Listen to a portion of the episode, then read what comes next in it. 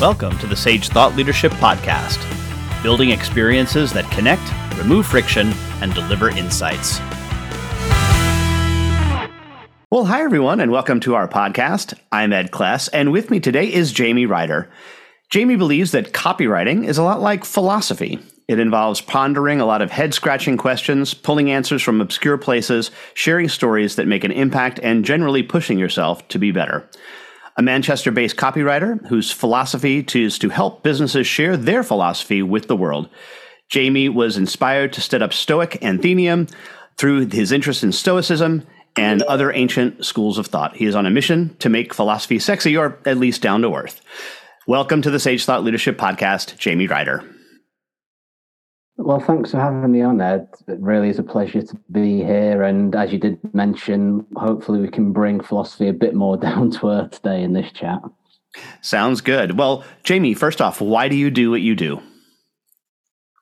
Excellent question. This changes depending on the moods and the circumstances, but at my core, I really like the idea of what a philosophy is or a set of values are to people. And from having done copywriting for a number of years, there was always different ways that I looked at it. But through the pandemic, there was, of course, a lot of anxiety about a lot of things. And I realized that I needed to make a shift around a lot of things. And I'd never actually studied the topic of philosophy in school or anything like that. So it was quite a a new discovery when I actually started to dig really into it because I had this thing that I just needed to recalibrate myself around. And then Stoicism happened to be that thing. And then I realized that I think everybody has that belief system in them that they just want to share and they need to live by and stand by. And then that became the catalyst for pairing it with copywriting and seeing how every business needs to share their values and communicate what they stand for to their audience too.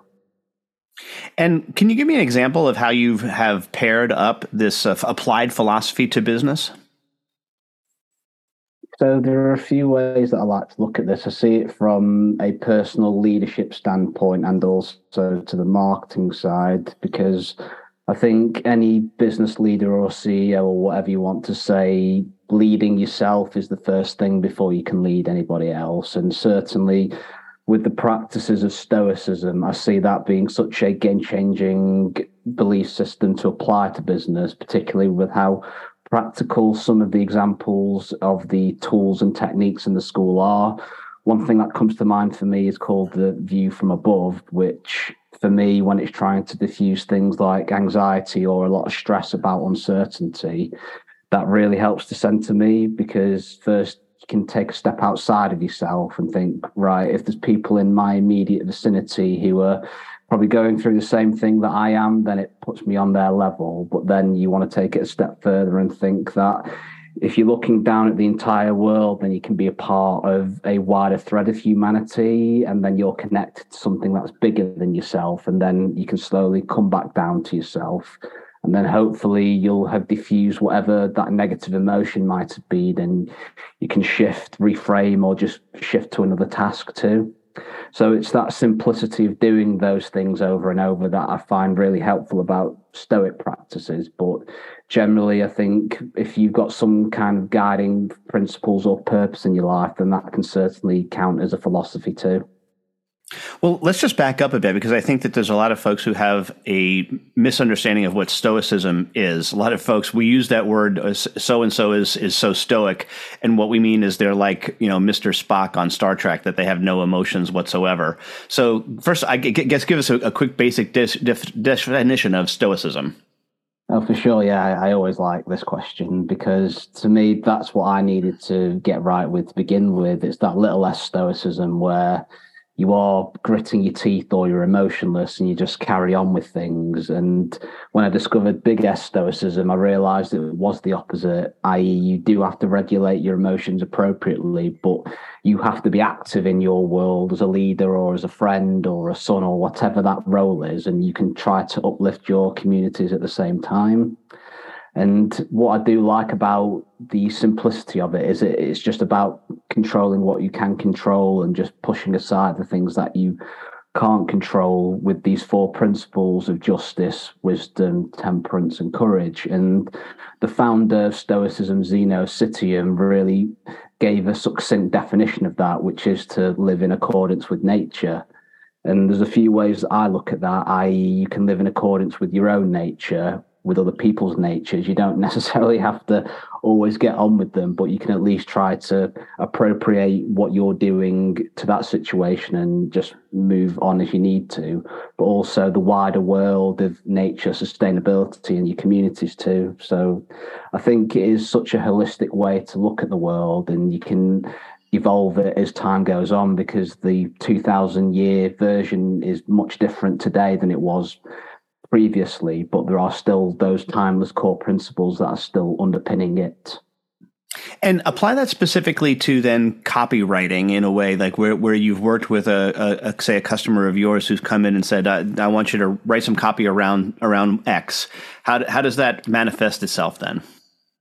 Yeah, so the way I look at it with that idea of values, that's really important to me because I've wrestled with this a lot in myself because values might seem like quite a broad category, really. And the idea that I've come to is that it's okay to start with buzzwords, i.e., you might say you want to be authentic, sustainable, educational, but then it's about digging deeper to see like how you've applied those principles in your personal life and your business life. And this forms the core of a workshop that I do called Brand Circles of Care, where it is getting to that core foundational values. And the example here is that mental health is a big sector for me. And I've been working with a brand recently who wants to rebrand their mental health positioning and how they want to show up in a very complex industry. So by running this workshop, some of the beliefs that were identified were things like curiosity or compassion. So it's looking at that in a deeper mindset and then out of the workshop that can form part of a website or articles or some thought leadership content that might be helpful to start building that wider philosophy of that business. And Jamie, we have an exit question that we ask all of our guests, and that is Who is a hero of yours and why are they a hero? Ah, so many heroes, but I'm going to give you a very um, different example here because to me, this is part of something that I think about a lot is that we can all be more than one thing. Just because you started doing something doesn't mean that you are just defined by that one thing. And as a kid, I always really liked professional wrestling. And the guy who comes to mind is Chris Jericho, who started off as a wrestler, but he became a musician, a podcast host, like a lot of different things. And just by looking at him purely as a leader or as a business owner, his evolution has been incredible. And I'm just really inspired by these people who have longevity, but they've been able to reinvent themselves over and over. And lastly, Jamie, how can somebody contact you? You can find me through stoicathenaeum.com, where you can sign up to my newsletter called Sexy Philosophy, because philosophy will always be sexy in my mind. And you can always find me on LinkedIn as well with Jamie Ryder.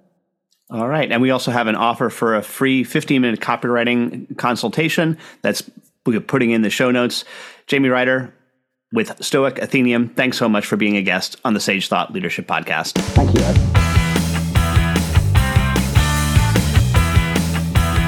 Review and subscribe by searching your podcast player of choice for Sage Thought Leadership Podcast.